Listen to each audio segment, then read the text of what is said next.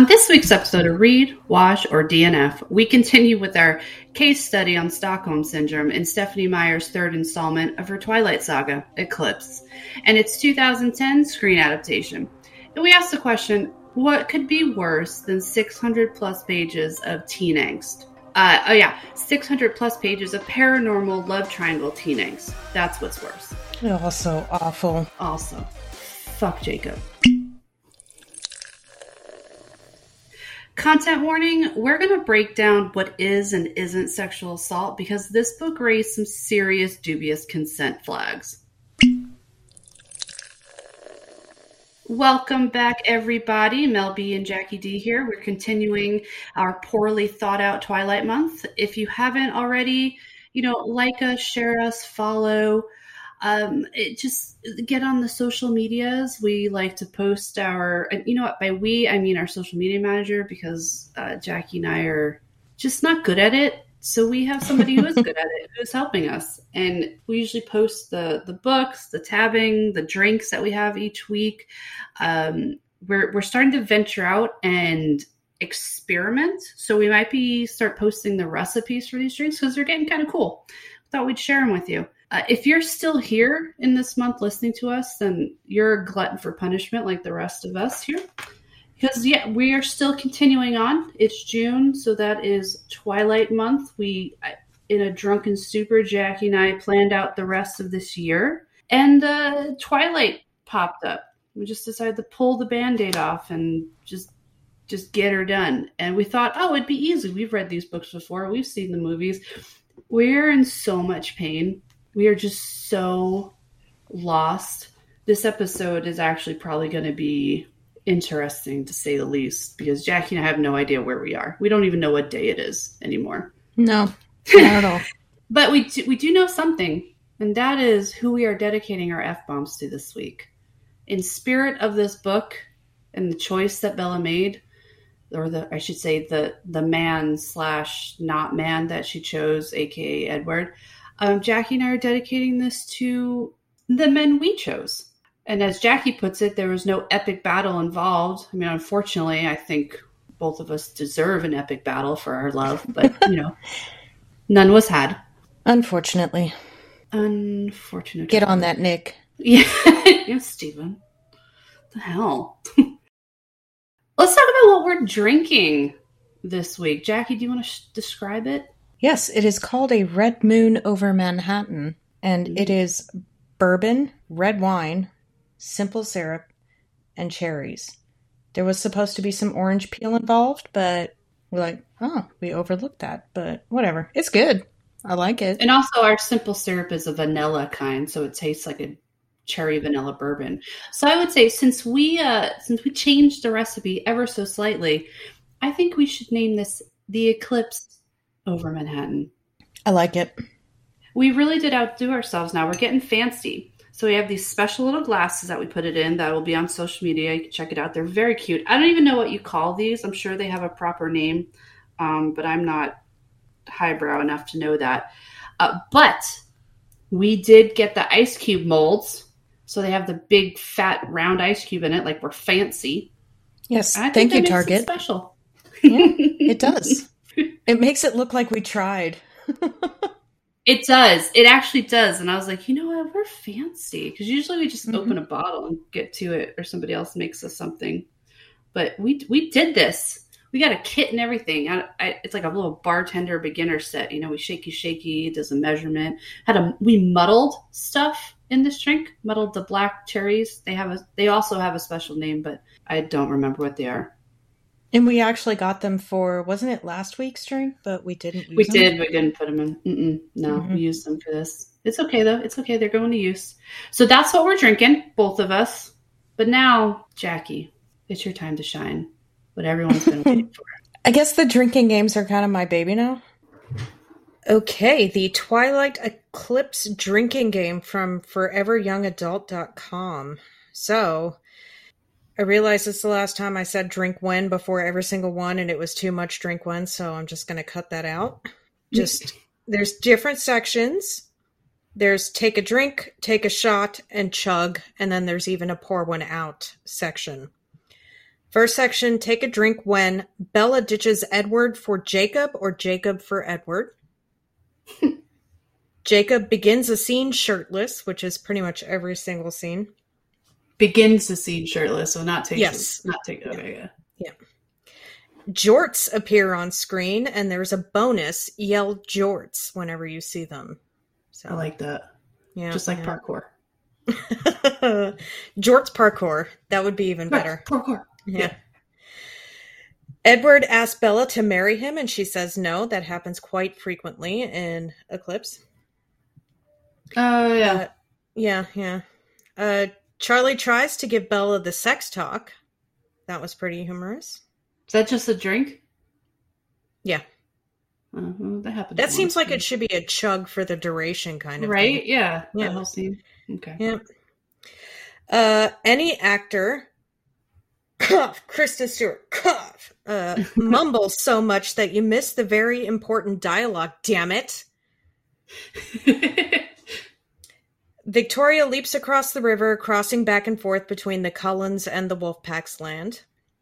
okay. The camera pauses on all the Cullens posed like action figures. I really like that one.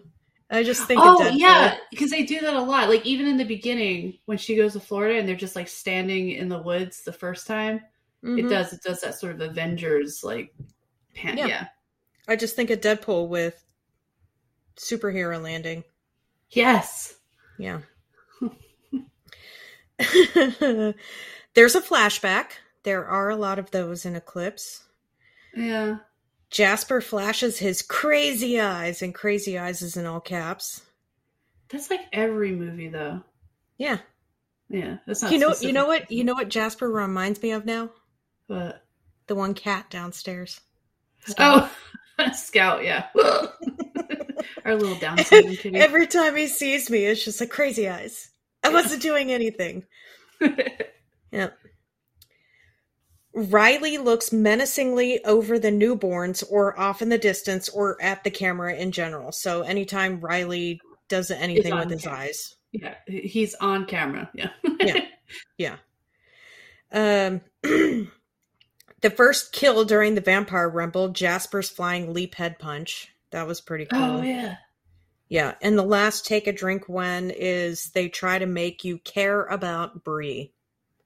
Oh yeah. Yeah. Stupid. Yeah. And I'm still not reading that book. I don't care. I'm not going to read it either. And what's going to happen when I get to the end of Breaking Dawn is I'm going to scroll through just so that Goodreads and Amazon acknowledge the fact that I finished the stupid thing, Oh yeah. but I'm that's not going to pay attention to any of that. Okay. Second section is take a shot. So take a shot for the tent scene. So when they're in the Oh, tent, yeah. yeah. Uh, when Bella punches a werewolf in the face, and the bonus is yell face punch. So, Yes. And jorts, because I think he's wearing jorts too. Yeah, yeah. And then for the third wife reference, Oh, so take a shot. Now I don't know if that's any like verbal reference to it or when Bella is trying to harm herself to distract Victoria or Riley at the end. I think any reference, literal or figurative, go for okay. it. Okay. Uh third section chug as always whenever any vampire sparkles until said sparkling is completed and I think we've adapted the Charlie giving the sex talk to a chug also so that makes two rules for the chug session. Yeah. And pour one out. Obviously this is optional since theaters don't appreciate your spillage even when it's for a good reason, which is this. Okay, so pour one out for the replacement of jorts with cargo pants. So we're Uh, saying RIP jorts. Hello, yeah. cargo pants. Yep. For the hideousness of the engagement ring Yeah. and for the faux feminism of Bella's intent to hyphenate her name. I don't even remember her doing that. I don't either. Seems silly. but Seems apparently like it happened. Stephenie Meyer as a Mormon is going, oh, this is what non-Mormon women do, right? Yeah. No, bitch. Anyway. Is not in fact true. Hmm. So that is our drinking game. As always, do what you feel you can handle. Don't overdo it. We're not responsible for any trips to the hospital or altercations with law enforcement. Yeah. especially altercations with law enforcement at the hospital. Yeah. Definitely not. Yep. Mm, cool. Drink away. You're gonna need it.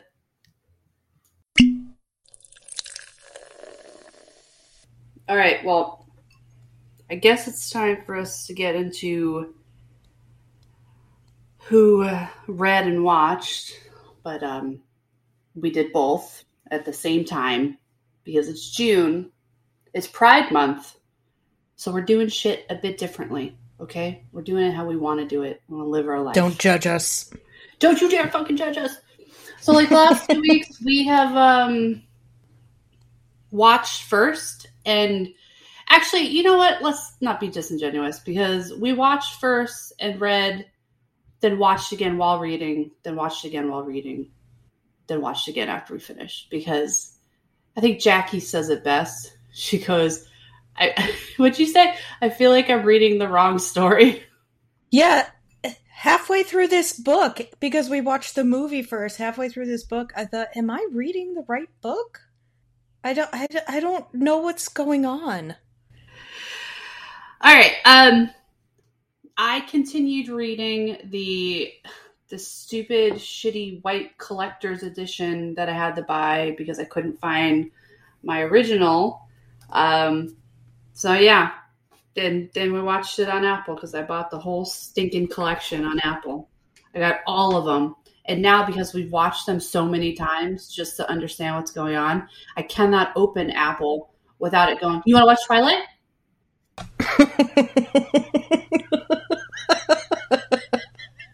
We're doing this again, right? No.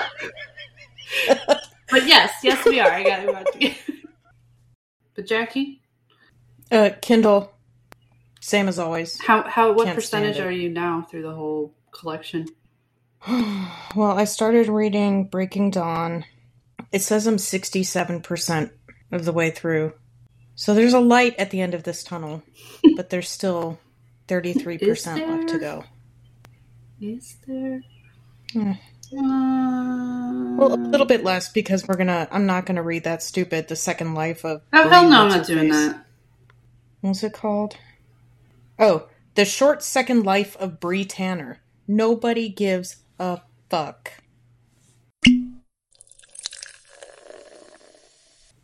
All right, let's talk about this story.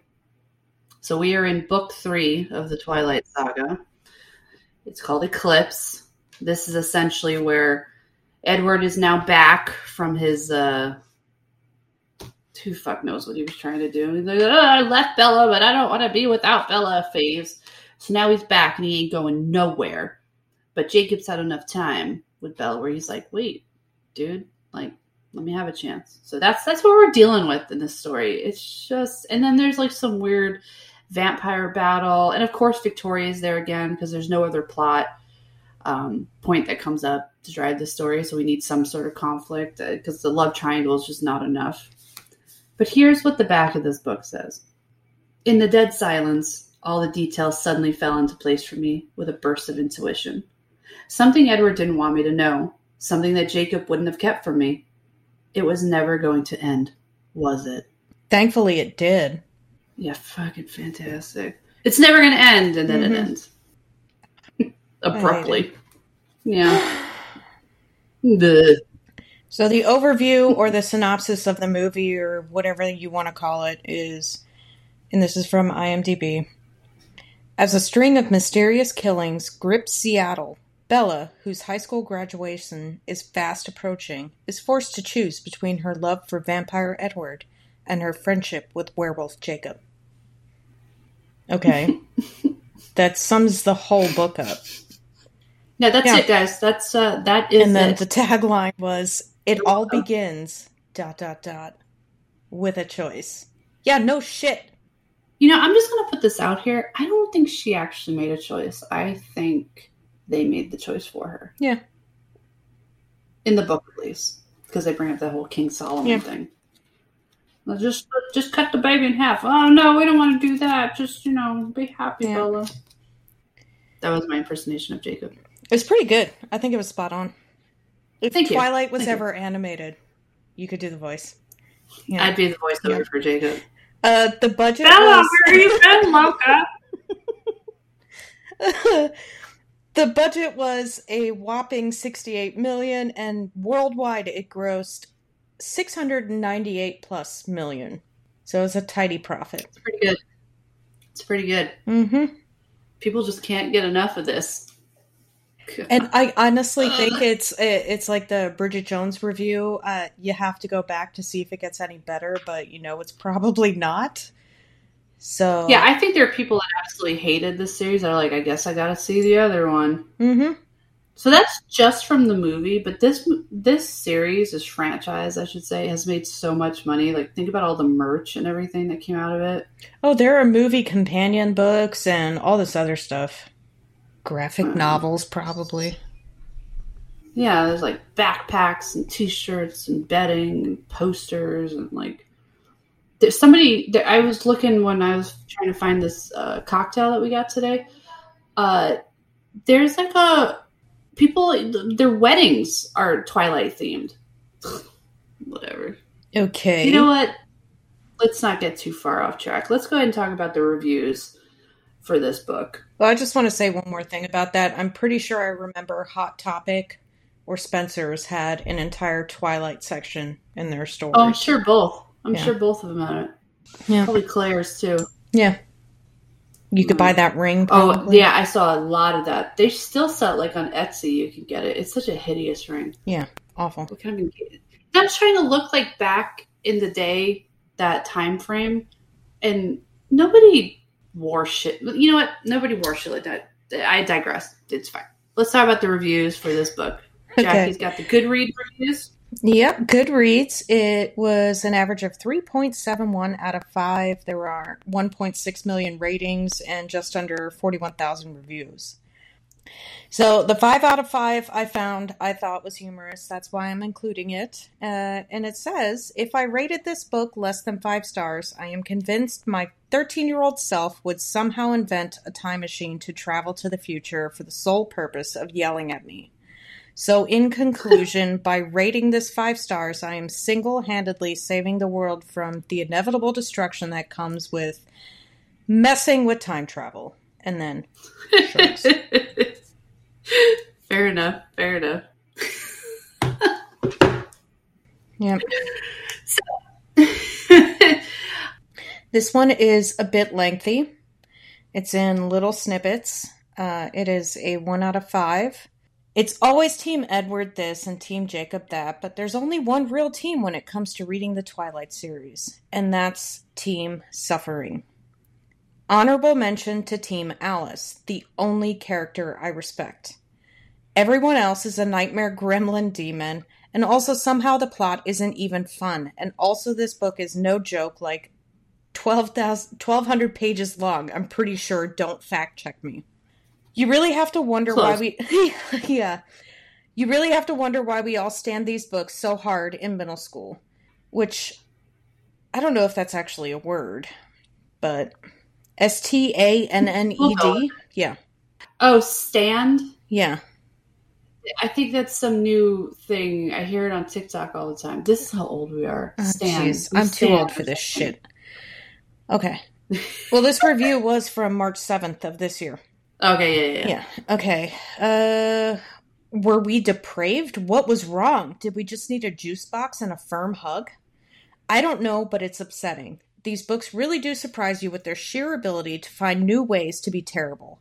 If in 50 years a CIA report is declassified outlining the use of this series as a torture mechanism for feminist women who would one day Oh be my God. forced to confront the ways their middle school favorite series traumatized them, I wouldn't be surprised. In fact, that's a more likely explanation than everyone spontaneously being horrible. And this is the reason I picked this review. It's for you, Mel. Okay. Jacob kisses Bella without her consent and tries to manipulate her continuously. Charlie cheers him on for uh, Hmm. taking what's his mentality, even though it's his Mhm. own kid. It's his own daughter.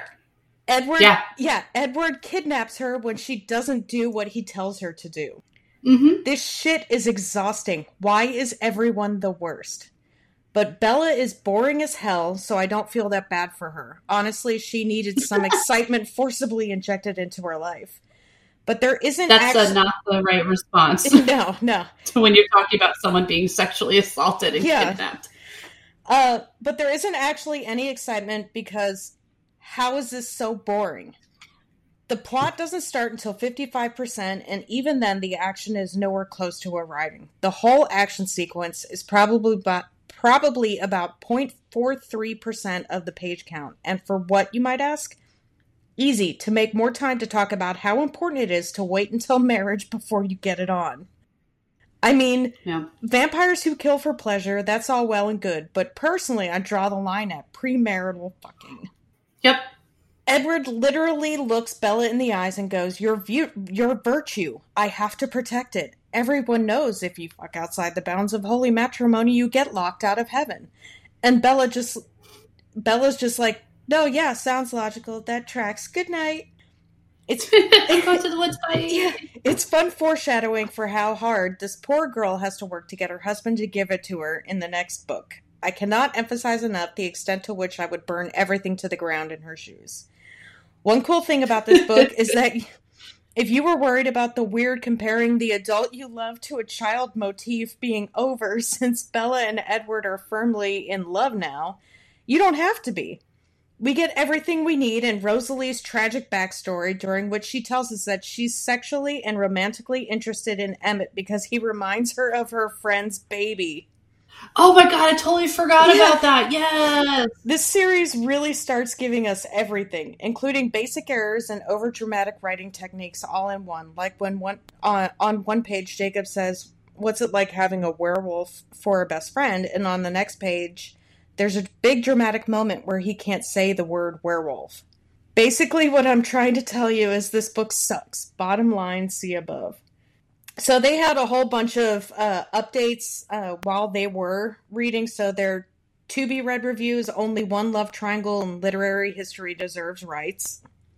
Uh, Currently reading updates. Amazing that Stephenie Meyer wrote a romance about murderous vampires and moral priority number one is no sex before marriage. Um, and then another part of currently reading that said, Edward, Bella is so hot. She's a child, but in a hot way. Rosalie, wow, look at that guy getting eaten by a bear. He looks like my best friend's baby, and that's sexy to me.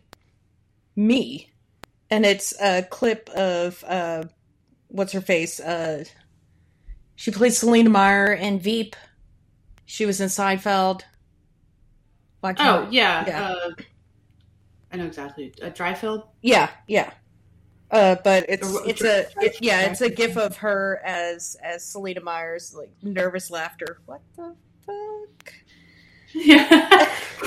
and then there's so much stuff that just like it gets glazed over as you're reading because you're like, oh god, another fucking disaster. Yeah. That it doesn't even stand out. Yeah.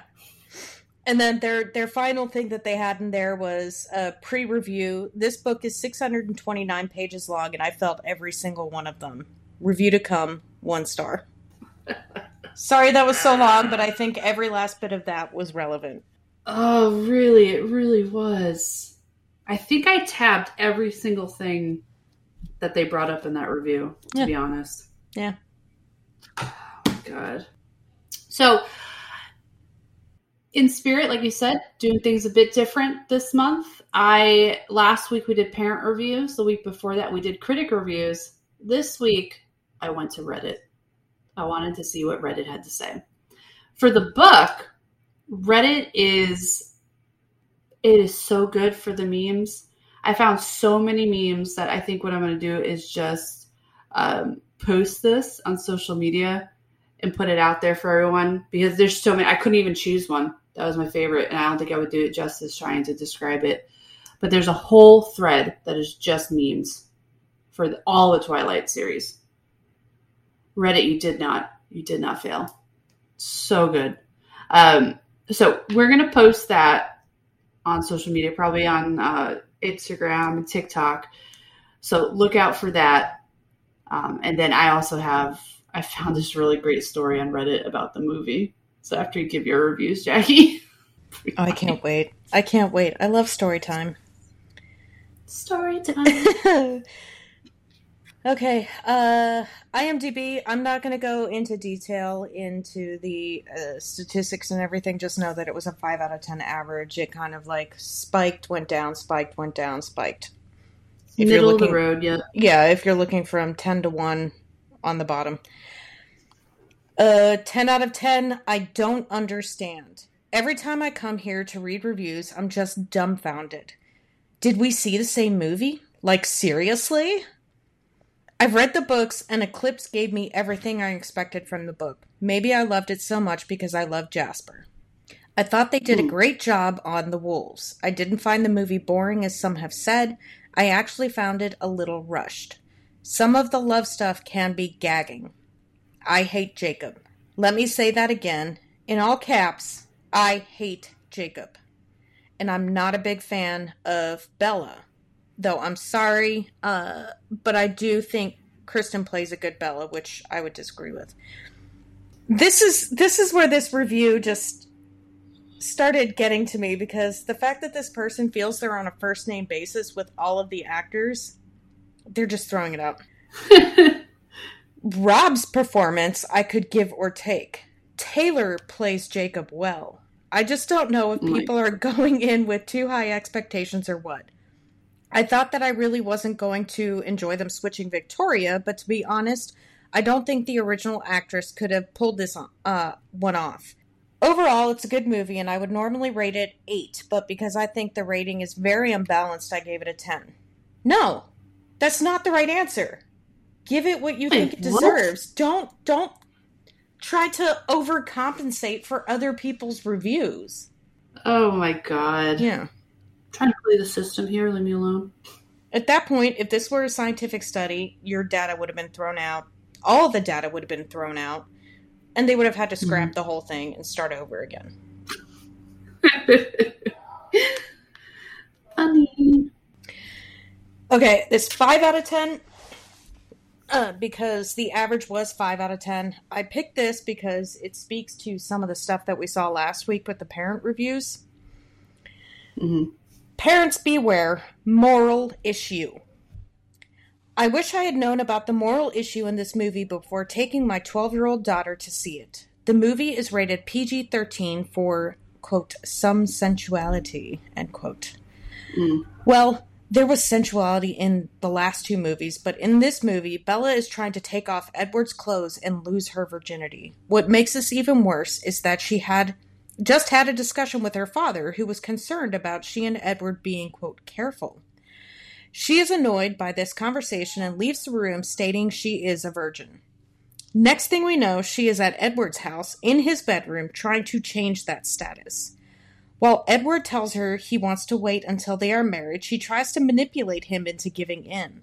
He appears to be giving in, and I leaned over to cover my daughter's eyes but then oh stops and tells her they must wait. Sadly, this movie seems more about teen lust than teen love, and it hurts the moral community of this issue. With respect to the actors, the scene should have been left on the editing floor. yeah.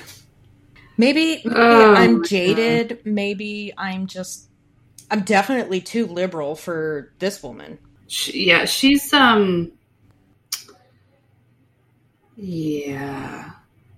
I think she's more moral than Stephenie Meyers is. Whatever. And that's saying something. Yeah. Okay. And I then covered her eyes. I covered her eyes, my 12 year old. Well, maybe, you know, look at the rating. It says PG 13. Maybe if she were 13, you wouldn't have felt the, you know, compulsion to cover her eyes. Yeah. Yeah. And this last one is a one out of 10 quote, I'm hotter than you, end quote. And that is Eclipse to New Moon. The movie hmm. Eclipse talking to the movie New Moon. Okay. Sweet Lord Almighty, it did not disappoint. To me, at least, this was easily the funniest of the series so far because while Bella and Edward in the first film was funny, and Bella and Jacob in the second was much less so. Somehow, all three of them together are absolute fireworks. Not because they suddenly have chemistry or anything. Bella is still drier than the corpses of the whole Cullen family. Edward is Oh still awkward and looks like he never wants to be there. And Jacobs is now looking at a restraining order and a few years behind bars. Jesus Christ. And yet again, nothing happens for the first half of it, and yet these two things are its greatest strengths. The first half of the film, desperately trying to come up with any reason it can to make some people think Bella will never get with Jacob, is hysterical. Or will ever. And when all three of them are in a scene together, oh boy. Some of the most glorious casting ever, methinks. Other than that, there's also some baffling directing and sound effects, the kind where you really have to wonder how it was even possible for something to be intentionally directed like that. The CGI is atrocious, the dialogue is as horrendous as ever, and basically it's more Twilight. If that's what you want after the first two, then great. And believe me, I did want more because I'm genuinely having a blast with these abominations. Bring on baking, Breaking Dawn. it's like a they're they're they're going to it because they don't like it Yeah, and they just want to make fun of it. yeah. I, I respect that. I respect that. I just imagine being in the theater for that and having somebody in the back just cracking up laughing anytime there's a dramatic scene. That would be me, actually. I think I feel like if I saw this in a theater right now, I would also be that. Hmm. So as I was searching through Reddit to see what people are talking about for the movie, I found this story. It says, "23-year-old man found dead during screening of Twilight Eclipse." so the story itself is like the, in New Zealand, the uh, dude died in the theater. I, I'm sure there's some reason for it. I really, I didn't even get that far because I was looking down at the thread and someone wrote, "Girlfriends of the world, take heed! You are killing us." that and somebody else wrote, "He died of stupefaction." and someone else wrote, he must have actually tried to watch it. That's what so wrote. He must have actually tried to watch it. And his brain shut down. oh my something. But I, I couldn't go any further. I saw that. I'm like, what the hell? Uh, then there's an- another thread here, which I, I put because I I agree with this, and Jackie will understand because I even said it to her. I was like, you know what? I like the music in these movies, and that's what some of this thread is, is about how the soundtrack is amazing, but everything else is absolutely fucking atrocious. Yep. I agree. Mm-hmm. Girlfriends of the world, take heed. You're killing us. All right, characters. Uh, I consider the book and the movie. We we really just have Riley in the movie um, with some more wolves. We do introduce the Clearwaters, but then in the book, actually, I would say is that I don't even think Riley's actually a character because you he has like three lines at the end of the book. Yeah, he doesn't come in until the end because in the movie you have um, the his parents in the sheriff's station with uh, Charlie, and they're talking about him Yeah. and all this other stuff, but that never happens in the movie. No, because you only get Bella's perspective throughout the whole thing, unless there's like an epilogue or prologue where it's you know Jacob or someone else. Dumb. Uh, so in the movie we have Briley, but in the book we have more wolves because more wolves are shifting in the pack, um, and we do learn that Leah Clearwater did also change, but that doesn't come out till way later, and Edward is the one that has to tell Bella because it's during that whole scene where they're practicing, and afterwards he's like, "Did you see the the little white one or the gray one or whatever she is?" He goes, "That that's another thing that the pack wasn't looking or wasn't expecting is that basically they thought it was just grandsons or sons, Mm-hmm. but Leah is a granddaughter." So female change. Yay, feminism. That's what Stephenie was trying. They can be werewolves too, but uh, they make everyone in the pack hate her. So, like, if this bitch doesn't have enough on her plate where her long standing boyfriend literally leaves her and prints on her cousin, and now she's going to be a bridesmaid. But anyway, I digress. That that and what happens at the end when she tries to quote prove herself, yeah. and then Jacob ends up getting hurt because of it, and they're like, "Stupid woman, she should know her place." That's essentially what they were saying. Yeah, when it's when really like okay, we're getting ahead of ourselves, but I'm gonna put this out here. There's nothing in the book or the movie that clarifies that she didn't like she couldn't handle it. Mhm. It's just Leah, no, and then Jacob jumps in. So maybe she was fine, and Jacob's the idiot. Probably. I'm just gonna, I'm just gonna throw it out there. Throw it out there. All right. Uh, casting. Remember, we're only gonna talk about the new casting. We have Victoria. Yes, we've talked about her before, but now we have a new actress that plays her, and that would be Bryce Dallas Howard, uh, Ron. also known Yeah. for you know, uh, Jurassic World. If anyone went and saw that, and then like a whole bunch of other shit she's in. She's, And she's a big actress. the daughter of Ron Howard. Opie. Oh, that's true. Yes, yes, yes, yes, Mhm. yes. So Victoria, they recast her. I don't, not really sure why. I thought the other Victoria was fine, but maybe now because there was more talking. like she didn't really talk in the other movies, so who knows? Then there's the Riley, who is Xavier Samuel. Yep. Okay. Leah Clearwater is Julia Jones. And actually, I looked her up. I don't really recognize her, but she's been in a lot of stuff. She was in um, the new Dexter series. She, what was the other one I just pulled her up as? Um, oh my gosh, she's been. I did. I drew a blank. I had it there. I should have wrote it down. But she's been in a lot of shit. Julia Jones is her name. Seth, and I love this name. His name is Boo Boo Stewart. I love it. Boo Boo Stewart. That is the kind of name that you just want to like go up and give him a hug and be friends with. Hey, Boo Boo. Yeah. No, no, no. Sue Clearwater, who is their mother, is played by Alex Rice.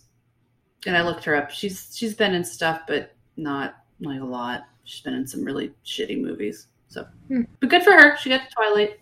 So that that's her character. I mean, there's a lot of other characters, but they're so minute. I Very, very minor. Yeah, and we have all the same characters from the, uh, you know, willing that they're not dead. They're still in here. So far, I really don't. I think James and Laurent are really the only ones that have passed away. Yes. Oh, you know, we forgot um, from last week. Did we do Harry Clearwater? no. I forget, but he's um, I forget his name because we didn't look it up. But he's from Dances with Wolves. Oh, really? He was the chief. It's been Mhm. so long since I've seen that. I know. And then I look at him. I'm like, you did Dances with Wolves with Kevin Costner, and we're absolutely amazing. And now you're doing Twilight. I'm so sorry. Now you're having a heart attack hunting wolves Yes. Because a vampire picked you up and threw you down on the ground. Yeah. Yeah. Yeah. That's so sad. Don't worry. Charlie's gonna fuck your wife. It's gonna be all right. Yep. All right, all right. Let's get into this plot. Um, I think Jackie and I agree that there is no plot, so we don't even know where to start with this. So we're just going to go through and pick out things that we uh, we don't like. How's that sound? It sounds great to me. Okay, cool, cool, cool. First thing, uh, this whole trip to Florida. Okay, it comes on pretty sudden in the book and the movie. Actually, you know what? Let me backtrack for a second. Let me set the scene for everyone. So, in the movie, we don't get this in the book. We get like newspaper clippings in the book because remember, it's Bella's perspective. But in the movie, we get the whole beginning scene where Riley is kind of hunted down and changed, and now he's a vampire. So we get that. So then when we in the movie when we see his face on the missing poster in Charlie's office, we're like, oh, that's the guy. But apparently, like Edward's sort of already hip to all this stuff that's happening in Seattle. There's like a lot of murders. Seattle's bad. Don't go there. And it's like, uh, all right, I wasn't planning on it. Uh, but I'm going to tell you, I don't know where this all comes from. So we have Victoria that's hunting him down in Forks, but now she's like, you know what? I'm going to Seattle and I'm going to start an army. Where the fuck does this idea come from? And so- later on, we get this thing where sh- somebody says, "Well, didn't um when you were Edward, when you were tracking her, didn't you track her down to Texas? Maybe she learned down there or something." It's like, what? And there's it's so loosely tied together that it's basically just falling apart. Well, it and makes it- no sense. Yeah, it doesn't make any sense, but at least in the book, you get some attempt at explaining it. In the movie, there's nothing. because they never go into that Edward tractor down south, and that's where Maria oh, was Oh, yeah. that that Jasper was with, and maybe she learned from her. But yeah, it's But even the tie between in the book, it's still really weak. yeah, She just happened to go down there and meet some vampire that Jasper knew in the 1860s. Like, not to say that she's not alive or anything, but really, that's that's what we're going with. We just, ugh. I just find Victoria's it funny still, that like hung up on it. yeah, I just find it funny that the movie felt the need to fill in plot holes from the novel that it's based on. But it made it worse because it made more Yeah. plot holes. Yeah, Anyway, so we have we still have fucking Victoria that we're dealing with. I this is like when you have a nemesis that lasts three books, three very long books, but their presence is so minimal. Like I, you're using it just for that. there's Like, probably about ten pages of Victoria between all three books. Yeah. Somebody mentioned last week on the reviews that like Alice's gift is really just convenient for the plot, and I Mhm. agree. I think Victoria's convenient for. I don't know. I don't even know what Stephenie's trying to do with her. Like, there's some Bella's in danger again. Ugh. She's so you're like you're bad luck. It seems like she was doing just fine when she was living with her mother. I would Just agree throw with that that. Yep.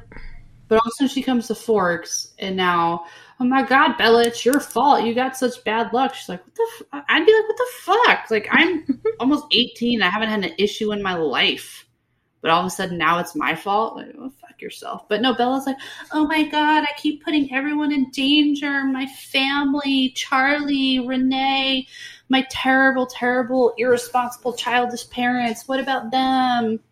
Anyway, okay, let me just push this soapbox over to side for a second. We'll we'll get back there, but that's where we start. So we introduce more s- s- plot points, even though they're just really fucking confusing.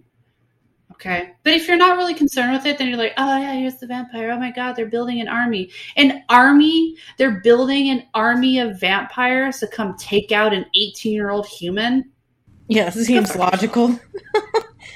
Yeah, like she's gonna spend all that time and energy what taking care of you know what? Never mind. Never mind. But anyway, so where we get to is that Edward and the Cullen family are like onto this. Like, oh yeah, we've been we've been tracking this Seattle thing for a while now, and it's like, really? You have? Why? You're in Fort. You're nowhere near Seattle. Isn't Seattle like two hours away? What? I mean, I, I get it. Vampires are fast, but I just feel like it's like when we watch the news here and we get all the fucking Maryland news. I'm like, I don't care. Mm-hmm. There'd be a serial killer on the rampage, just going house to house, taking people out. If it's in Maryland, I don't give a fuck. Yeah, it's day to day, Just- I'm just saying day to day business in PG County. Yeah, exactly. Like I'm, li- I tune out, but apparently these they're all honed into the Seattle news. Um, so because of this, Jacob, not Jacob, yeah, Edward. Sorry, Edward wants Bella to get out of the area so she's safe because this could, whatever. They haven't even connected to her. They just don't want her in the area. Um, so how he does this is he sort of manipulates the situation and sends her off to Florida to visit her mom for the weekend. Literally, it's like a Thursday afternoon. He's like, "You should really go to Florida this weekend." I Yeah. know we're Remember those tickets my parents got you? They're about to expire. You should you should use them. yeah. And in the movie, they have a really funny reaction from Charlie for this because he's like, "Oh my god, there's a companion ticket!" Like, super. I'm really happy for that. You know, it's funny. It's sarcastic. But in the book, he loses his shit. He's like, Oh, "Oh, yeah. no, no, hell no, no." But you know, she ends up going anyway because Charlie's not a real parent, and um, yeah, he has no say in anything apparently. so they go. They spend the weekend there. Some melodramatic goodbye she does to her mom, even though she sees her mom literally like six other times in between from there till when she changes. Mm-hmm. Right? Am I wrong? Because her mother comes. Yeah, whatever. She's like, "This, I miss you, mom. I miss you," and her mom's just so oblivious and stupid. And I do love in the book that Edward sort of describes Bella's mom's mind, and Mm-hmm. he says, "You know, it, it's got an interesting mind. It's childish, but you know, interesting, or something like that." I go, "He literally just called your mom an idiot. Like that. It's childish." Oh my god. Uh, so they do that. They go to Florida, but here's the catch now. Jacob knows that Bella went away for the weekend, but he thinks, oh my God, they changed her. They did it already. So he's calling, trying to see where she's at. Um, and I guess this is again, see, I forget like how it actually happens in the book and in the movie. But here's what the big difference is: is that Jacob is, shows up at the school, which does happen in the book. And by this point, he's also like six eight, six nine. He keeps growing. Um, but Taylor Lautner is still a, a solid, cool five nine. Throw that out there. And he's still got the motorcycle that Bella bought yes, he fixed it, but Bella bought it and bought all the parts for it. So why has he still got this bike? Even after he like dimed her out and she was grounded forever for riding that bike, did he has the audacity to show up on said bike's sister? Go fuck yourself, Jacob. Seriously. So he's there. Then it comes out that Edward took her away to hide the fact that I guess Victoria was back in the area, and you're like, "You tell your brother stay off our land," blah blah blah. And she's like, "What are you talking about? They wouldn't do that." And then Jacob's like, "Edward, you didn't tell her. I'd tell her." Like, well, okay. In, in in the book, she talks to him on the phone first when they get back, and he asks her if she's going to be at school the next day. She says yes, mm-hmm, mm-hmm. and she assumes it's because he wants to make sure that she wasn't changed yet. Yeah. But when they show up at school, he's like, Jacob's here. He wants to talk to me. Mm-hmm. But in the movie, it is the whole, oh, he's trying to make sure that you weren't changed yet. Oh, yeah, that's right. He was asking because he wanted to make sure Edward is there because he wanted to talk to Edward, like, in a public place. Yeah. That's right. That's right. Then the movie's like, he wants to see if he changed. And it's like, nope, that's not why. He didn't care. Not in the book, he didn't. But so they leave it at that. He rides off into the sunset because the principal comes out and he's like, "You gotta go." Like, All right, I'm gonna take my seven foot self and on this little dirt bike and I'm gonna zoom zoom away. Um, but in the movie, she hops on. She's like, "Bye," hops on the bike and goes with Jacob. Like, bitch, it's school. Mm-hmm. You you are literally there because you are walking into school. But the movie's like, nah, it doesn't matter. Doesn't matter. She's gonna do high school again soon anyway, so whatever. Well, it's like they were trying to combine that with uh, later on when she has to sneak away to go see Jacob. She's like, "Oh, Edward's gone, Alice. I have at least like 15 minutes until she can get to me. I can make it to the um, reservation in time, and I can go see Jacob." Yeah, yeah, yeah, yeah. Oh, that's right. Yeah, yeah, yeah. Yeah, but this stupid because it's just it's so ridiculous. And, and now I know it's because I'm a I'm a mother teenage girls that are in high school reading this and going or watching this and going, "What? No." Then I'm we're the ones that get the stupid text messages and emails and phone calls six times a day saying your kid's not in school.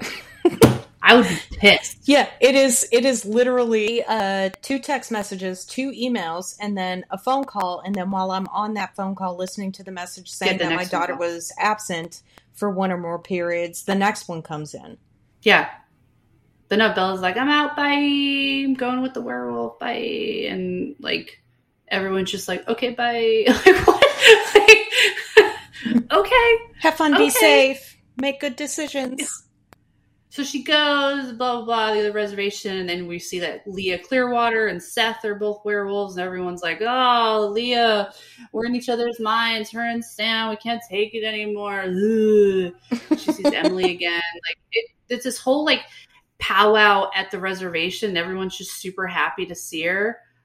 And then Sam walks up and Jacob goes, Sam, we good? He's like, Yeah, we good. What are we good about? Did I miss something?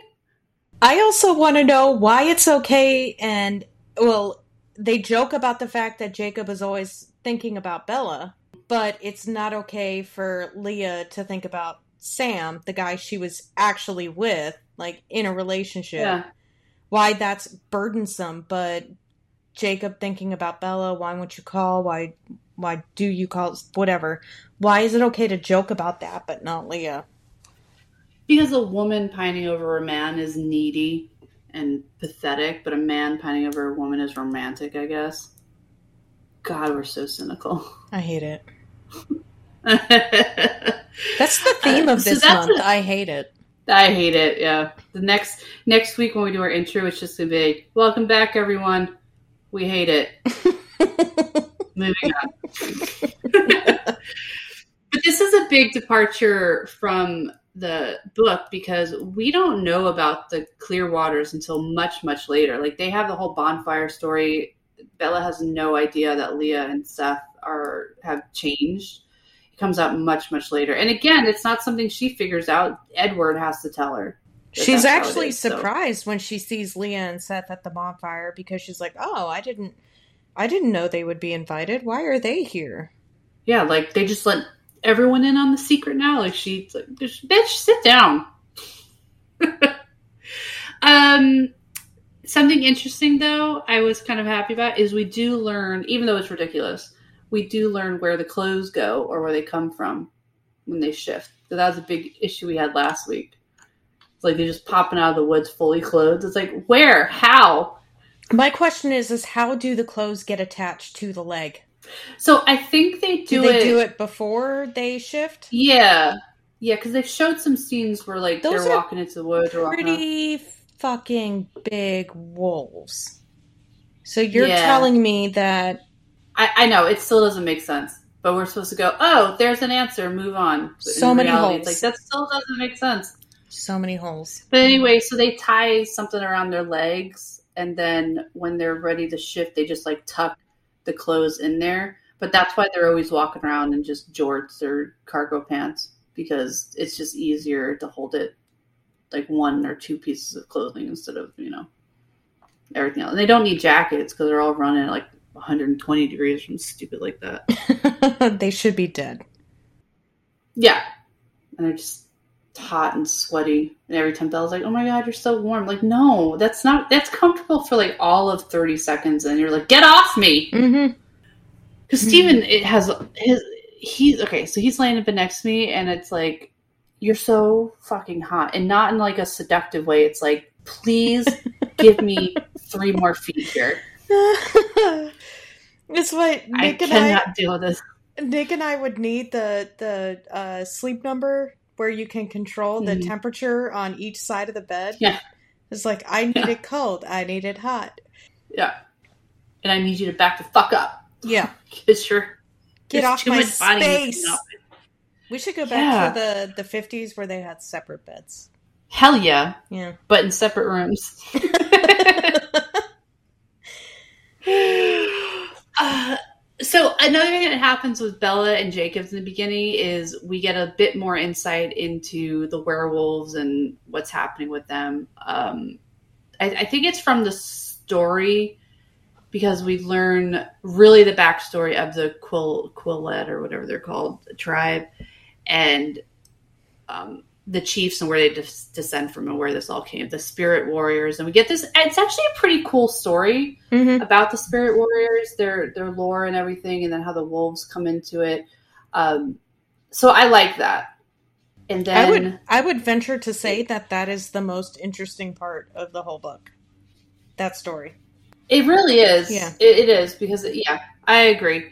But after this, she has some questions, I guess, in the book, and she asks like, um, or it's alluded to the fact that they don't age, and we also understand like why Jacob does look so much older. And he goes, well, because we sort of mature really fast when we change. So essentially, he's more equivalent to like a 26 year old than he is a 17 year old now um, but also that they don't age. That's where we get the whole third wife from. It's not that, and I, I hate that they didn't explain this in the movie because in the movie you kind of get this sense that that was like his third wife polygamy style, Mm-hmm. but it wasn't. He just doesn't age, so like he grows old. The chief I'm talking about grows old with his wives till they die, and then he marries a new one later. So this is just the third iteration of a wife, right? It's not that he's got three or more at a time. Yeah, because something But- about something in the story they say that they don't age, um, or they only start aging again whenever they can control the shift. Yeah, like when they stop shifting, they'll start aging again, but that's it's hard because they can't control it, which is a big theme. Like they have no control, but the Cullens have control. Whatever. I just Bella's reaction to this is so immature and ridiculous, I wanted to throw the book across the room. She starts freaking out. She's like, "And you don't age? I'm the only one that's aging." It's like, "No, bitch, N- no. The rest of like this whole human population is also aging. They are just freaks of nature Mm-hmm. that can't have a decent wardrobe because they're always busting through it." Constantly going down to uh, Goodwill or something Yeah. to get Yeah, yeah, somebody's yeah. used shoes. And it's worse because they're living on a reservation. And Stephenie Meyer doesn't hate, you know, she doesn't not want to talk about how poor they are. When if she ever has an opportunity to talk about how poor they are, she does because she's racist. No, I mean, Uh, uh, nah, mm, yeah, yeah. So there, the, that's really the whole first part of this book is just Bella freaking out about finding out Jacob can't age. We we learn a little bit more about the wolves. Oh, we also learn about- Clearwater. Rosalie. Oh yeah, so this is okay in the movie, but this doesn't even happen in the third movie. It happens in New Moon, where when Bella does her like. uh The family votes. Yeah, yeah. She's like at the end where she's like, "We're gonna vote about this." That's when she comes out and Rosalie's all pissed off with her, and she's like, "Why do you hate me?" She's like, "I don't. Let me tell you my origin story." Um, that's not how it happens in the book. So Rosalie's story comes out in the third book, and it's after the Cullens basically kidnap Bella because they don't want her going to the reservation. They don't want her near the werewolves. So they, they kidnap her and hold her hostage, which is, you know, we're supposed to just be like okay with it. Um, so Rosalie's the one that initiates it. She knocks on the door. Can I come in? She's talking to her and she's like being sweet about it. Why did they change that? It doesn't make any get it. sense at all. It really doesn't make any sense. Because Rosalie, I think, is one of the most sympathetic characters in the book, Yeah. especially after you hear this. Yeah. And she's telling her, like, hey, I don't dislike you. I have some things, and she admits that I'm just trying to get over it, and it's been a while, and it's probably going to be a much longer time till I do get over it, and I might never get over it. And really, that comes down to is that she was happy with her life.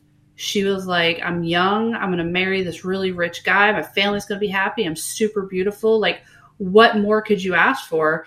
And then my world gets turned upside down because this asshole and his friends literally like it, they don't say it outright but it's alluded to the fact that they just rape and beat her and leave her to die in an Yeah. alleyway in the snow in the Yeah. middle of the night but carlisle's the one that finds her um, but the thing is like she got her revenge on the men that hurt her essentially killed her um, but she's not happy because she's like this is not the life I want. I want to have babies. I want to get married. I want to grow old with my husband. I want to have a normal life. And I don't. I met Emmett and, you know, things are better.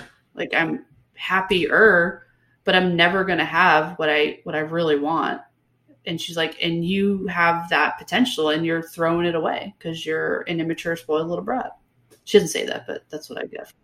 And speaking of that, Carlisle always talks about how he prides himself, or he alludes to the fact that he prides himself on the fact that he gives people a choice. But with Rosalie, he did not.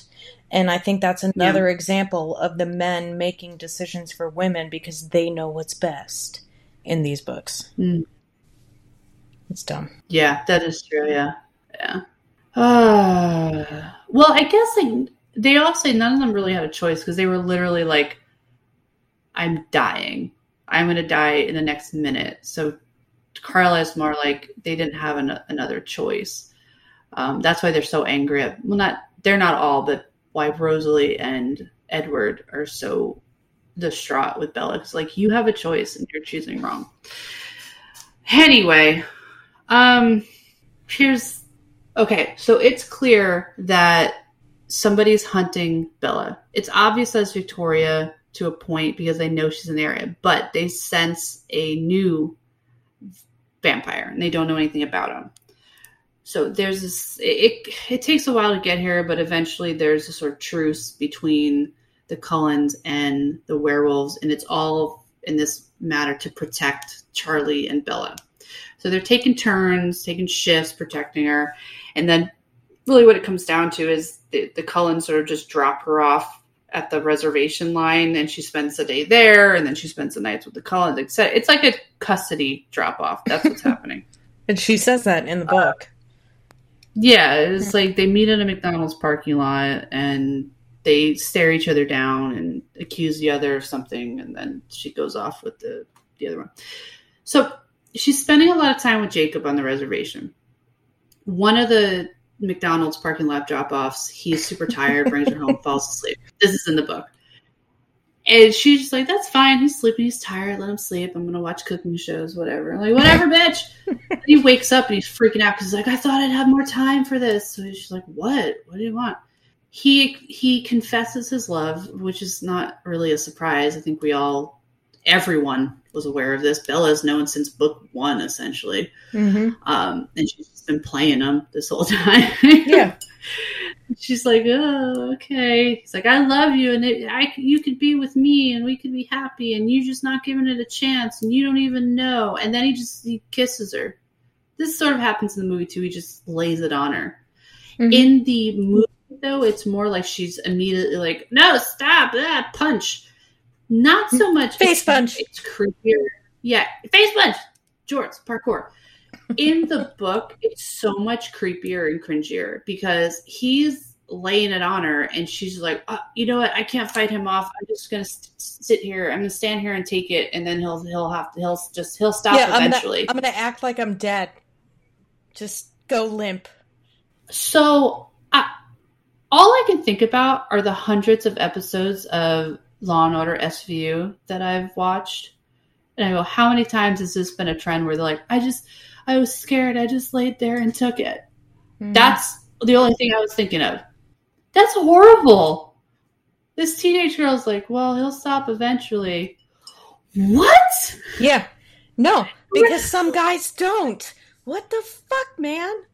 It, it's even the fact that she's just shuts down because oh my god well, I'm pretty sure at some points too, he he uses the logic that oh, you just don't know what you want. It's me, but you yeah. just don't know it yet. Yeah, you're not trying hard enough. Just give in. Then he, he she's thinking about how like she can feel how angry frustrated he is is probably a better word that she's not reciprocating and i'm like this is assault this is sexual assault this this is there's nothing romantic or charming about this mm-hmm it'd be one thing if he came in and like did that awkward first date, like I'm gonna try and go in for a kiss, and she just swerved him, and he's like, oh, like that to me is I get it. You you went in for it, you got denied, and that's it. But this is like no, he grabs her, holds her in place. You're not moving from this, like like shoving a tongue in her mouth. Oh god, it's so cringy. And I can't remember this from the first time I read it, and I feel like I I was always Team Jacob, always what delusional self was I that I, oh God, I don't know. I mean, strange things happen to your brain in Iraq. I guess. Or just getting older and having children, and you're just like, this is not right. And watching too much Law and Order SVU. yeah, that might that actually might have been it. I'm way too I, tuned right now to what. After Annabelle was born, I had to stop for a while. I couldn't. I know it's it gets under my skin. But then I have these times where I just get super compulsive. Yeah, I, I can't watch it anymore because of other reasons, but yeah. It's yeah, yeah, yeah. Awful. I think like seasons one through 15 are amazing. With uh, Elliot. Well, actually, yeah. What season did he leave, actually? And now we're off on a SVU tangent. I'll look it up. You keep talking, okay. and I'll interject right. at an inappropriate time and force Got it. Force it on you. Got it. I can't wait. I'm really actually excited about it. Um, so in the movie, she kisses him, or she, he kisses her. She pulls away right away, punches him, and then obviously breaks her hand because I guess werewolves are also made of stone.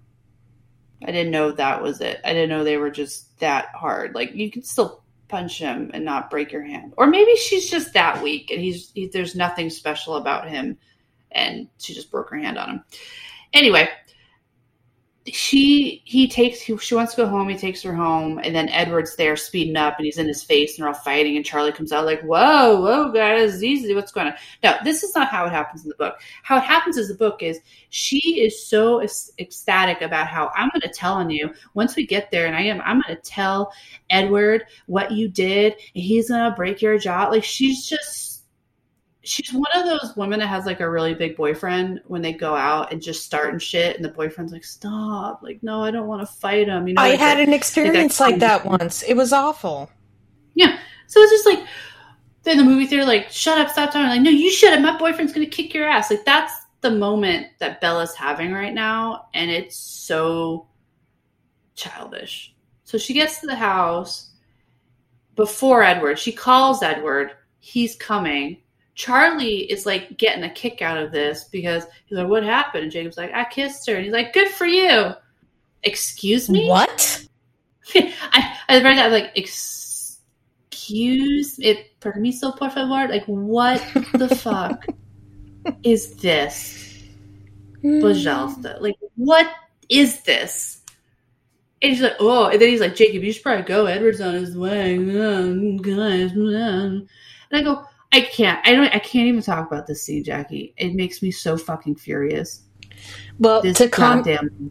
to calm you down, Christopher Meloni, who played Detective Elliot Stabler, his final season yes. on Law and Order SVU was season twelve, and then he okay, came. 12.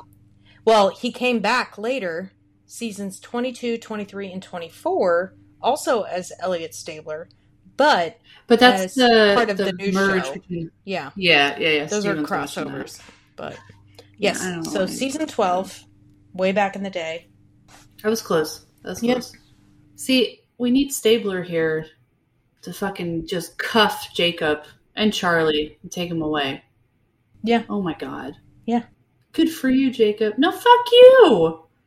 God her parents in this book are the worst. They are terrible part of the reason it took me so long to get through this book was because of shit like that because I had to put the book down. I'm like I got to watch something totally just benign and just happy right now. So I watched Ibiza. Oh, hell yeah. I would say this book is absolutely the worst out of the four of them. Have we have we ever done research on trigger words for books or trigger oh, triggers no. in books?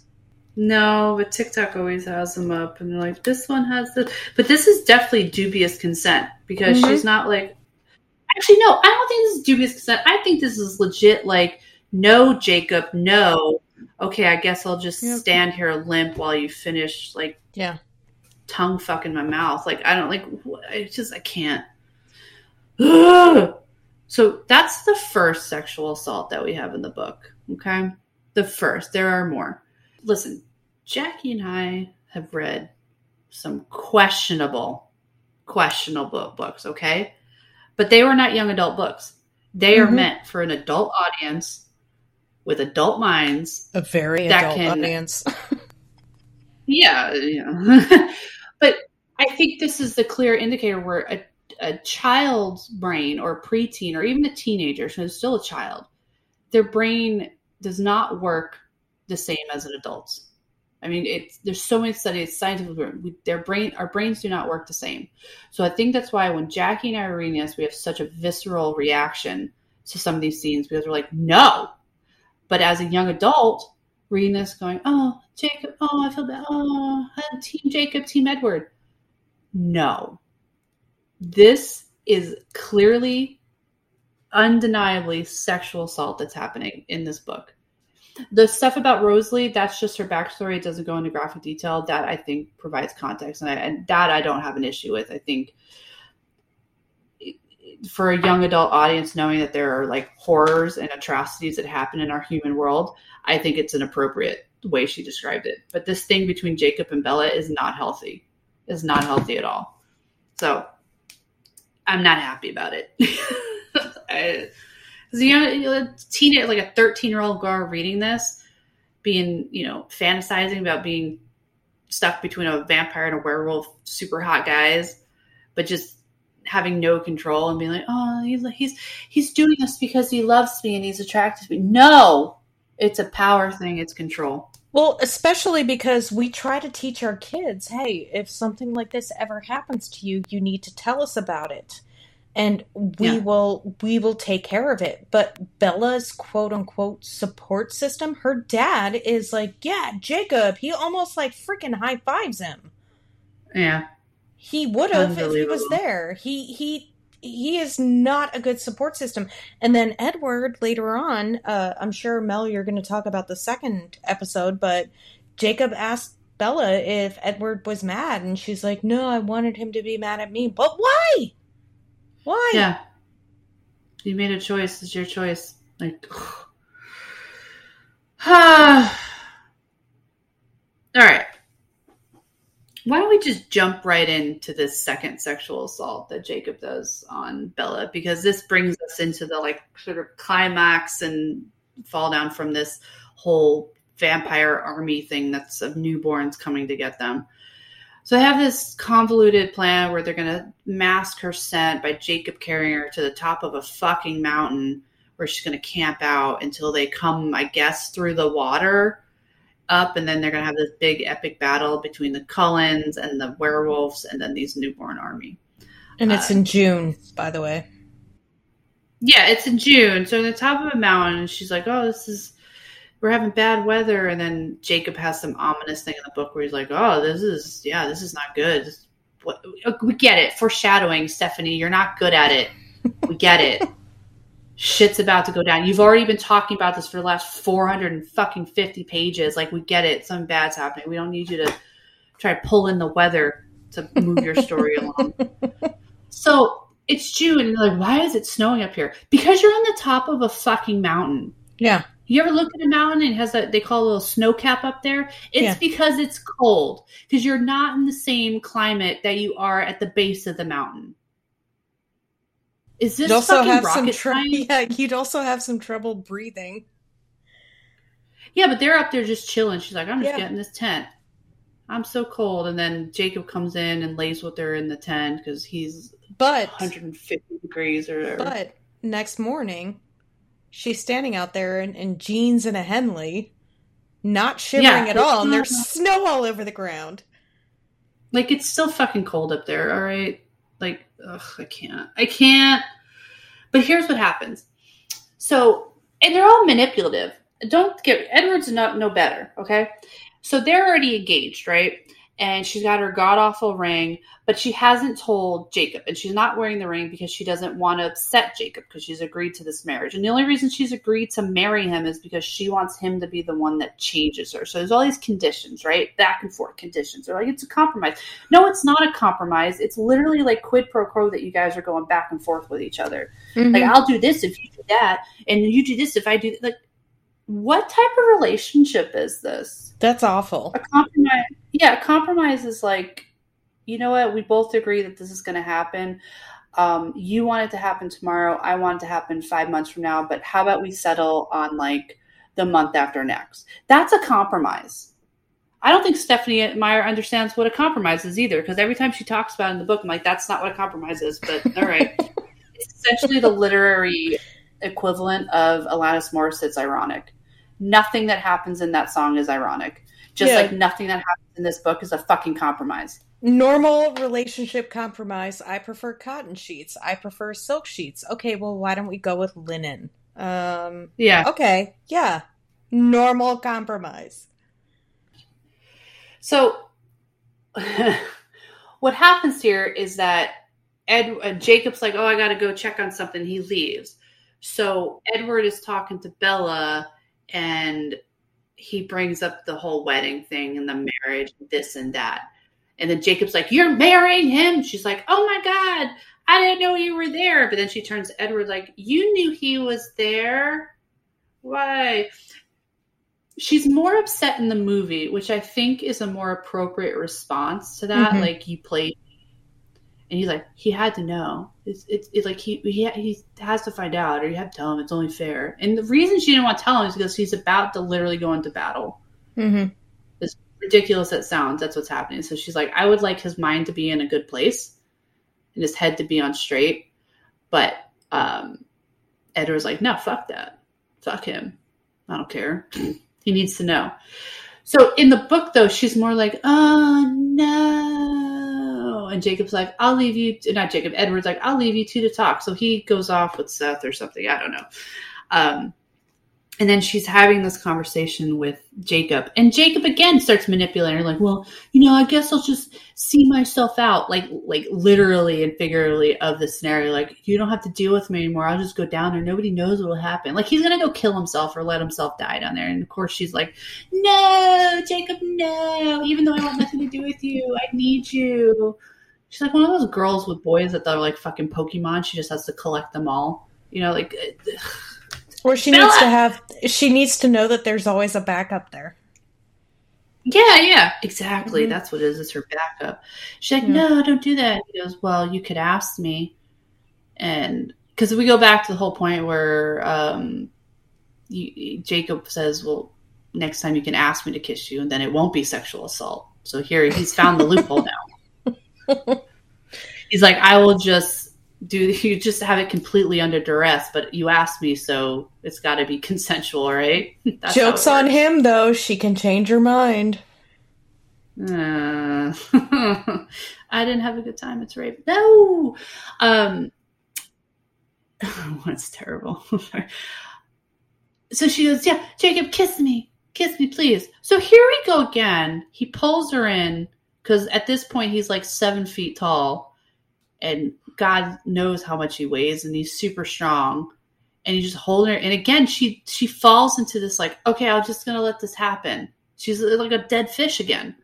And he gets frustrated. He starts punching his tongue into her mouth, and like, and he like growls or does something else ridiculous. And she's like, I don't know what he said. He said, I think he says something to her. He's like, just stop thinking or whatever. This is what this is what you want. She's like, oh, I guess it is. And then she gets all horny and whatever. Gross again, mm. that's assault.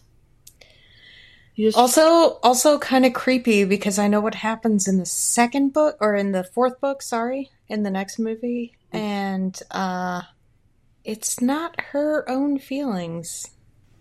Yeah, yeah. There's ugh. That's oh, I can't. Next week's gonna suck. So he's like, "Oh, you're into it. See, see, I told you you'd be into it." And I just think all I have are just scenes and flashbacks from Law and Order Special Mm-mm. Victims Unit. Yeah, that's all I'm thinking about. See, I it's told like you the, you'd be into it. It's like the uh, incels, the involuntarily celibate, take what they want oh because all women yeah. just don't know what they want. Yeah, we don't. We have no idea what we want. We really just need you to come force yourselves on us and. Yeah then we'll know because tell us what we want. How would we know if you didn't shove your tongue down my throat on the Educate top of the us. Educate us, please. Please. Please. God. Well, you're into it, so you must like no, maybe it's just a like defensive mechanism where instinctually you're like, I don't want him to get any more angry, so I'll say his name. Like like Yeah. Yeah. I'll I'll kiss him uh, because I don't want him to slice my throat open. Maybe. Yeah. Yeah. Oh my god. Oh my god. Um yeah, and then there's like the fight that apparently in the book happens it, like you don't experience the fight at all. It's just oh my god, this is so fucking stupid. So in the book, how you're getting the play by play of the fight is that Edward is up there reading the mind of Seth because Seth is only 15 and he's in wolf form because they're using it like a werewolf walkie talkie. And Edward's no, Edward's reading his mind. He's getting a play by play. Like so, we're at a fucking soccer game. Edward's reactions in the book made me think of uh, crime junkies. oh. oh no! And then you have no. no. idea where it's coming from. You're like, what? What is going on? What? What happened? no. so the fight, the battle takes place in all of like a, essentially a paragraph in the book. The yeah. 600 pages that were leading up to this happened. They play out in a paragraph, right? Okay. So we're like, okay, cool. Fight's over. But then we're all like, oh, sudden suspense because, huh, plot twist, somebody made it up the mountain. Enter stage right, Riley. And then also Victoria. And then that plays Yes. out. So we get a little bit more insight into Victoria's relationship with James that we don't get from the movie, where Edward's playing her down like James only wanted you because you're like his escape plan. Like that's why they were together. Yeah, you're good at survival. That's it. Yeah. That's all. What a weird gift. I mean, I guess it's handy, but like Do you know when to run away? that's it. I don't consider myself gifted, but I know when to extricate myself from situations. Yeah. Like I'm gonna go. Jacob Yeah. looks like he's of forceful. And you know what? It doesn't even require any tact or any kind of social greases. Things get uncomfortable. You're like, okay, bye. And then walk out. That's it. Yeah. All you have to do is turn around and walk away. But Victoria is apparently she's just really good at this. So, but obviously not that good because this is where she meets her end. Riley's getting torn apart piece by piece by Seth over in a corner on this mountaintop, and she runs head because because Bella does the whole third wife thing because that wasn't played out to fucking death in this book. The third wife, the third wife, the third wife. We get it. She sacrificed herself. But then it's also like she didn't have to stab herself in the heart. Bella doesn't stab herself in the heart. Third wife does. All she did was the blood. So she literally could have just like cut her arm, Yeah. cut something. And I was she- thinking the same Exact- exact thing. Like, why totally end yourself if all you needed was Yeah. just a little bit of blood? You could have found a shard and pricked your finger. Drop of Yeah, blood she's like, no, sufficed. straight through the sternum. Yeah. Because we we saw that at the birthday party when Jasper tried to kill her. She got a fucking and so paper that cut. But the you bring up a good part because at that birthday gift, uh, birthday party remember when she gets yeeted into the all the glass candles and then her Yeah. arm like i think it's her upper arm gets all sliced up so in the book it's explained that she takes it and slices along the scar and cuts that open Yeah. she's like because it had a lot of blood so she knows it's a good spot where in the movie it just looks like they didn't want to spend an extra five minutes in makeup to look like she cut herself, so they just like punched a blood packet in her upper sleeve, have blood coming down. like, got it. Fair enough. So Bella, Bella plays the she pulls the third wife, and then Victoria's like, "Oh my god, I have no self control. I have to go for you now." Yet she's been literally spending the year with total self control. Because that's how I see it. Like she's been fine. Yeah. and she has such a knack for self preservation that she hasn't acted on it because she knows it's not going to go in her favor. But now, up on the top of a mountain, she's not thinking right and lunges, and that's when Jacob takes her and rips her head off. You mean Edward? Convenient. Oh yeah, Edward. Sorry, Edward. I they're fucking both the same to me. One has fur, one doesn't. Oh, another thing we learn about the fur, why they cut their hair. Because the longer their hair gets, the shaggy their shaggier they are as a, a werewolf. Yeah, and in the book. Jacob starts growing his hair out because he thinks Bella likes it more, but in the movie, he keeps it short. Yeah, so that's why he's more shaggy in the book. She was like, "Why are you shaggier than the others?" He's like, "Well, just let my hair grow out." It's like, so what happens like when they first shift and their hair is like down to their ass? Are they literally just look like cousin Itt? I don't know. And if you notice, Leah, when she cuts her hair in the movie, it's chin length. So you would Yeah. think that maybe her fur would be longer when she's a wolf, but she But it's not. same. Also, the other young boys at the end, when they start shifting, they all already have short hair, but they don't know what's going on. Mm-hmm. So why? ugh, whatever. Dumb. So many holes. so many Uh, Just holes so- everywhere. so many fucking holes. Um, but then there's Jacob has the incident where he runs in and because Leah is obviously can't take care of herself because she's a woman. Um, No, and she's he gets- impulsive and and reckless, like a woman. because she's a woman. Yeah, because that's because we're so impulsive and reckless. That's just our nature as women. um, so he gets like crushed by the one of the newborns that was hiding or something. His whole right side's crushed. In the book, he's still in wolf form before he gets to the house because he can't shift. But that's they want him to shift because they're like, you need to shift or your bones are going to not set right. But in the movie, he was like, ah, and then he's just laying there completely like, ah, shirtless, but I got pants on. like, where'd you get your pants on? How did that happen? Um, so, you know what I think would be funnier if they just got like really baggy MC Hammer pants that just like one size fits all. oh my god! they just oh cut a hole in the back for the tail. Well, because they were And so really they- narrow. They were really narrow at the bottom, and then just Yeah.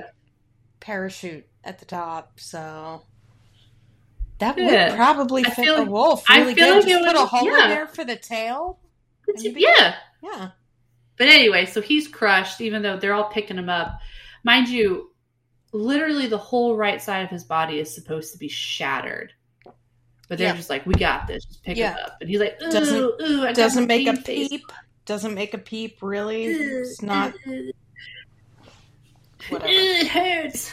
Um, so how this plays out in the book, we get more explanation is that it's covered up by saying that Jacob got into a motorcycle accident Mm-hmm. because Charlie is there when they bring him because he's spending the day with Billy. Um, that was the whole ploy to get him out of the house so he would be safe. And then he hears them, and then there's a whole page where Stephenie Meyer writes about uh, in Charlie's perspective, going, "Man, he's got he's got some foul language. I hope he never used that language around you. Like he's his body is shattered, and you're worried about his language." Wow. I d- yeah, I don't think that's top on the list of priorities for Jacob at that moment. Jesus. Yeah, Jacob. doesn't use that Jacob, right side of body crushed. Uh, I need to make sure that I'm PG, Yeah. not PG thirteen.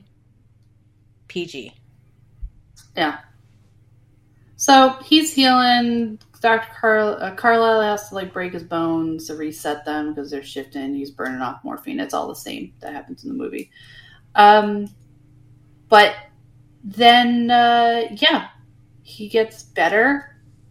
In the book, it makes more sense because he's has the crutches he's walking around with because he's like can't heal that quick. You know, I'm supposed to just shatter my body. Well, he- uh, He uh well, he says that's because Charlie was there and Charlie told everybody that he was in a motorcycle accident, so he has to use the crutches. It's an inconvenience.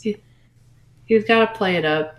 Mhm. Um, I think the ending. I don't even. You know what?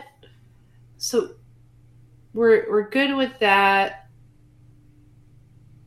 I'm drawing a blank. I don't even fucking remember how this book actually ends. like, oh, it's Jacob like running out into the woods. Right? He leaves. He's like, I'm gonna go be a wolf for a while. yeah, yeah. which doesn't actually happen until Breaking Dawn Part 1 in the movies. Yeah. He doesn't cuz he gets the invitation in the mail in that one and he runs off. But it But doesn't then seem like it's that also long different. of a timeline. Yeah, but it's also different because he runs off, but then a couple scenes later, he's sitting on the beach talking to Leah. Mhm. So he's not really a wolf again. Where what Yeah. happens is he gets that Leah's talking to him on the cliff about, um, you know, whatever, and he gets all frustrated, and then that's where he decides to like leave, and he doesn't come back, and he stays as a wolf for however long, a couple months. Yeah. Um, but this is like where the end sort of bleeds into the beginning of Breaking Dawn. But in the book, it's it's at the it's the epilogue in the end. But we Uh, also had the the whole explanation for the thing that I brought up last week why Alice and Jasper were able to affect Bella and nobody else can. Oh yeah, we had yeah. that discovery, which doesn't Yeah, happen in the movie. nope, they don't talk about. it. We're just led to believe whatever. Uh, which I'm as we're reading Breaking Dawn, I'm going to look out for the um, Kate stuff. The Yeah. one of the Denali vampires Yeah. because that doesn't jive with what Alice and Jasper can do. So what Alice and Jasper are saying is anything that affects Bella's mind, like uh, like when Jane does it, it's just she's making you believe like that you're in pain, but you're actually not physically in pain. It's just your mind thinks you're in pain. Aro is reading your memories, your mind. Edward can read your thoughts, your mind, blah, blah. But what Alice and Jasper can do are Alice's outcomes on decisions. So that means like it's already thought, but that's still a mind thing, right? Because if you make Well, a decision, It it impacts things outside of your mind, I guess. maybe. But Jasper's makes more sense because Jasper's is is physical. Like he is physically changing your emotion where like The, physical chemistry in your body, yeah. Yeah. Yeah. So he's calming your heart rate. He's up and you're like that stuff. So that's why. The reason um I have an issue with this for when we talk about Breaking Dawn is because Kate, one of the Denali cousins, you know, from Alaska, she can electrocute people, essentially. But it does not work on Bella. But it looks like it's clearly a physical thing that's happening. hmm So I want to know what comes of that. Stay tuned. we'll talk about it next week. With Um, so much yeah, so gusto now- and enthusiasm. yes, because we care so Mm. much. Um, so here we are. Everything's happy now. Like all their enemies are out of the way, but the Volturi are what show up at the end, and the Volturi are like, well, not all of them. It's Jane and her brother and Felix. Felix, and then yeah. other- and another dude that got recasted from the last time we saw him. So yeah, whatever. Jane, Felix, Demetri, those are the only three names that I actually remember. Alec. Alec, yeah. the brother. Yeah, the Yeah. brother. Okay. Uh, yeah. So they show up at the end, and Jane says something snotty like, "Oh, Caius will be um, interested to know that you're still human." She's like, "The date's set. We're doing it. Don't worry about it." And then they kill the Bree because we care about this little girl. That well, she's not a little girl. She was like 13 or something. I don't know. Just another character that has no bearing on the story whatsoever. None. Uh, anyway, so uh, the ending is Bella telling in the book, and I guess in the movie too. Yeah, he's like, "Well, you gotta go ask Charlie. You gotta go tell Charlie," and that's how we end. And then Jacob runs off to wolves, the woods to be a wolf. Which is weird because he has such a visceral reaction to it. It's like he's so angry about this invitation, yet he knew and they sort of reconciled this on the top of the mountain because he brings up the whole King Solomon thing. Hmm Where he's like, Remember the women fighting over the baby? And he's like, Oh, we'll just cut it in half. Well, I'm not going to cut you in half anymore. So happy. But now he's like, I'm so angry they're getting married. It's like, What? You already knew that, I jackass. thought we were fine with this. I thought we got over this up Yeah. on the mountaintop. You know what this reminds me of? Conversations that I have with my chosen, where he had a dream about how the conversation ended, and it wasn't how it actually ended. Yeah. So I'm like, he actually had the whole discussion in his mind. yeah, uh, stuff that happened in actual reality, like real life, and then his dream version of it don't jive. So he gets mad at me because it doesn't agree with his dream version of it. Jacob's like, "Oh, I I didn't know we were serious up there after I assaulted you. I thought you were joking. Yeah, like I thought you were actually going to choose me because you were just so passionately aroused by my my you know sexual assault in your mouth. But anyway, um, Forcible affection. yeah. oh no. so there we are. We Hmm. uh, made it through that train wreck of a story. We're almost done. One more, one more, and then we're putting this Two behind more us movies. for good. Two more movies. Ugh, Why? God. No, never again. Ever. No, no, never. Mm-mm. I so I think we don't really. this isn't going to be a shocker when we talk about our reviews now, but Jackie, I'm going to let you go first. Okay. Movie, one out of ten. All I have to mm. say about that is meh. Preach. Yep. Book, 3.5 out of 5 because we watched first. I felt like I was reading the wrong book the whole time. There's a whole lot of issues with the book. I just, I, I, I don't know. Yeah. It's, I just don't. and I really don't know if it, I think the movies have really skewed how we take these books. The Anyway. movies, the movies almost highlight the misogyny.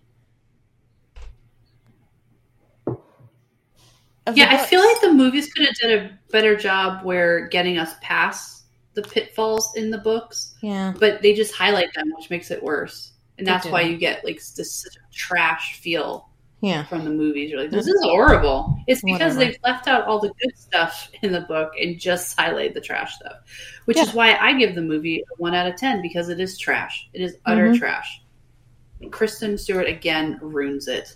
hmm The book, I agree with Jackie with her statement, but I'm gonna, you know what? I'm I'm gonna give this book a two a two. out okay. of five Oh, because I didn't really want to like put it down. Like I can't do this anymore. That never came up. I was super frustrated and had to walk away from it every now and then. But I still was like, okay, well, okay, all right, all right, let's get through this. A one for me is like I cannot. I absolutely physically and men- mentally, emotionally. there was one instance in the book where I almost had to put it down, and that was Charlie's reaction. yes, to Jacob. I did. Yeah. I I threw that book down. I was like, we'll do this later. I need to walk away. I need Charlie to think about what he said. huh. All right. So again, uh, it's probably not a surprise either about this read, watch, or DNF. Remember, we we will never DNF for this for you guys. We'll force our way through, but Mm-hmm. I'm gonna say read, Same. even though the book's fucking trash too. Yeah. Just read it. Same. Just read. Well, we did it. We, that's three out of four. We got one more. It's a it's a it's a chunky book too. It's like 800 Mhm. pages, and the movies it broke the movies up into two. So, because I wanted the Harry Potter that shit. That's why. We would have been better off reading Harry Potter Which we might have to later. Like maybe we'll do that. after we get over this trauma. Yeah, I'm just not ready for Harry Potter to traumatize me because I feel like that's what it's going to do if we do that for a month. Okay, so next week we're closing it out. We're closing it out with Breaking Dawn. It might end up being a two-parter, but if we do, it'll just be released in the same week. We'll just break it up so it's not a four-hour We'll we'll go marathon with the recording, but we'll break it up for you because we're here for you, the listeners. We'll break it up for you guys. Yeah. Four hours. Sometimes I know we get like to about two hours. Some of it are two and a half. We, we know. We get it. How much alcohol can we get through? Oh, we probably have to get ourselves our own little. I think we need cube. to totally trailer park trash it up and just do straight boxed wine next week. in plastic, in plastic red solo cups. Yes. Yes. Yes. that's what Breaking Dawn is. I mean, we're going to touch on subjects like teen pregnancy. Mhm. I mean, we. It sounds like Trailer Park, right?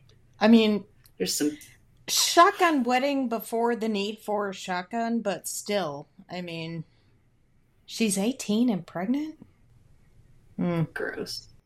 I don't even know what to say, guys, but just uh, we're going to end this out next week. So stick with us, and uh, we, I can't wait for I don't know. July. I really can't wait for July. Yeah, we're gonna switch things up a bit. But next week, Breaking Dawn, parts one and parts two. And then we close out this bitch, hopefully on a high note. But until then, bye. Bye.